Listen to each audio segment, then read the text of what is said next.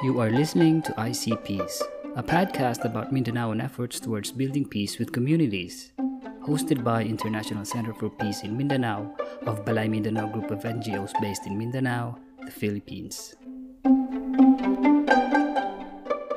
Welcome, friends. I am John. Welcome to our very first episode of ICPs. With us is Lirio Bat Latumbo, and we will talk about peace education, peace building, and Mindanao.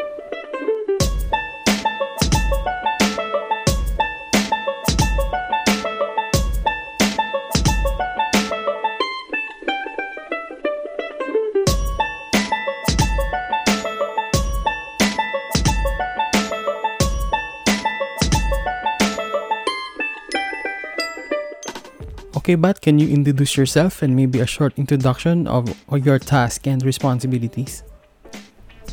Yes, good morning. My name is Bat Tumbo. I am with Balay Mindanao of International Center for Peace uh, or ICPs in Mindanao, the organization that uh, primarily takes responsibility in uh, conducting peace education or peace building courses and uh, and the likes. Before, before this work with Balay Mindanao and doing uh, peace education with ICPs, I know that you've been to many places. But uh, how did your peace building journey uh, begin? Well, when it comes to uh, experience in uh, peace education, uh, I would humbly say that I have been involved in uh, giving peace education for many, many years since uh, I started uh, working with uh, NGO, even in Manila. But during the early years, I was uh, we were more involved in uh, giving um, active nonviolence as part of our uh, peace education, and then later I've experienced conducting trainings on peace building in in many parts of the world. and also uh, I had experience also uh, as part of the faculty in uh, the US for the conflict transformation across culture uh, summer peace building course.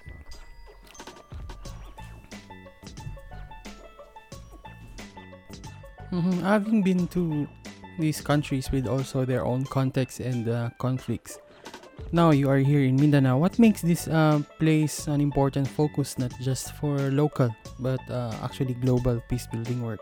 Peace education, uh, especially in Mindanao, is imperative because of the situation of the context.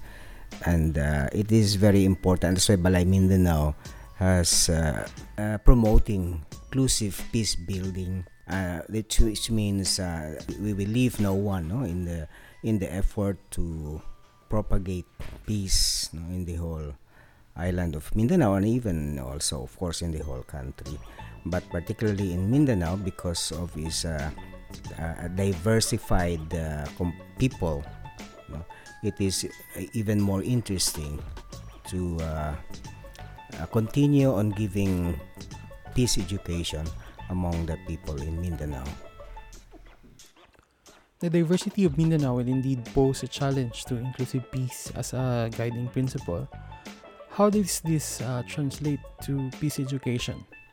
Well, when we say peace education, of course, it uh, involves a wide variety of what we we want really. But uh, what is really important is that all of our efforts in whatever trainings or sessions or education about peace is that it leads us to really uh, attaining the genuine peace uh, based on justice. So this means involving more people and at the same time key people, right? Different sectors should be involved in uh, making peace or building peace. Uh, that's why I, I, I, mentioned earlier when we say inclusive peace building, we uh, we should uh, involve all sectors and everyone else, even in even including the security sector or even the revolutionary organizations. If we can really approach them, we they are key. Uh, people also to uh, learn about how peace building should be done. It is difficult enough to involve these sectors uh, during the normal days, whatever that means. But how do we involve them now and during a pandemic? Uh, during this time of the pandemic, we should take this opportunity in whatever way, uh, whatever methodology that we can use to continue on uh, giving peace education among the people, especially in the communities who are really uh, suffering from from this pandemic. Uh, recently, we just did a uh, mobile peace education in, in Surigao, and it was um, a very interesting, very substantial uh, output from the participants, composed of uh, IP leaders, even uh, local barangay leaders. Uh, for them to really analyze their own context and their own conflict and look for ways on how they can resolve them. So the, the pandemic should not stop us in, in continuing to uh, provide peace education to the people. Yeah, right. Nothing can stop peace builders, not even a pandemic. Hearing you talk about what you have been doing on peace education during this time, and there is a constant, um, unpredictable surges in COVID 19 cases in the entire Mindanao. But you are still doing a lot. It makes me wonder how do you even prepare? We have this saying that you cannot share what you don't have. Peace should start from within. No, it's it's it, it it's uh, not a uh, genuine peace if you will just ask uh, other people to to to do peace uh, to observe uh, peaceful ways, but you yourself is not peaceful. So uh, it, it's it's uh, peace should start from within oneself, and uh, then to think about how uh, you can share this with the others and uh, working with others to to build peace. I agree in that I think this is part of internal processes each peace builder goes through, having that uh, resolve and maybe not forgetting self care. Uh, what about other skills? Yeah, it's very important that of course the the trainers or facilitators are themselves already trained on peace building and living out peace in their daily lives. So uh, the the participants themselves can feel it, and uh, there will be a more meaningful learning in, in that in that situation. Mm-hmm. On the other hand, how do we prepare participants? In all our peace building trainings, we first conduct the training needs assessment to uh, tailor fit the the modules uh, according to the needs of the participants or to their own context or their own situation. So the, the the output of the training needs assessment will determine what are most important topics or modules that should be included because that's what the participants are, are, are, are needing to to learn or to acquire from the training. Are there special methodologies that we use during the training itself? In our peace building trainings, uh, there are a lot of uh, role plays no? as uh, as one of the methodologies in uh, uh, trainings because in such uh, activity in, through role plays participants learn more from the experience and and having a simulation if the training days would allow it is also a very good methodology for a training because uh, it culminates the, the learning of the participants uh, for the past days.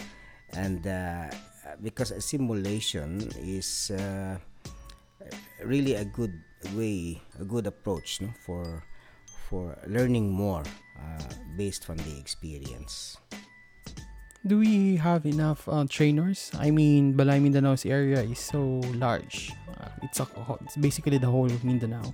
We already conducted so many training uh, uh, trainers training or training of trainers.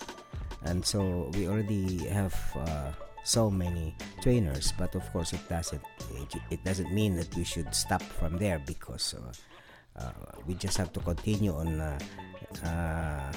building more or increasing more trainers on peace education. And uh, trainers should come from different sectors. Uh, we even have uh, trainers from the security sector from the military from the police uh, and uh, different uh, people's organization. So yeah i think we have enough but we don't it doesn't need it doesn't mean that we should stop training people to become trainers on peace building it would take a very long time and a lot of resources to educate um, give peace education to significant people in mindanao. Do you have notable donors that we can rely on to be as uh, long-term partners regarding this endeavor? Well there are still a lot of donors who are uh, willing and interested to support uh, peace education training but uh, in in in uh, whatever training it is always good that uh, the the organ organizing or i mean participants themselves or whoever invites you for a training should also have a counterpart.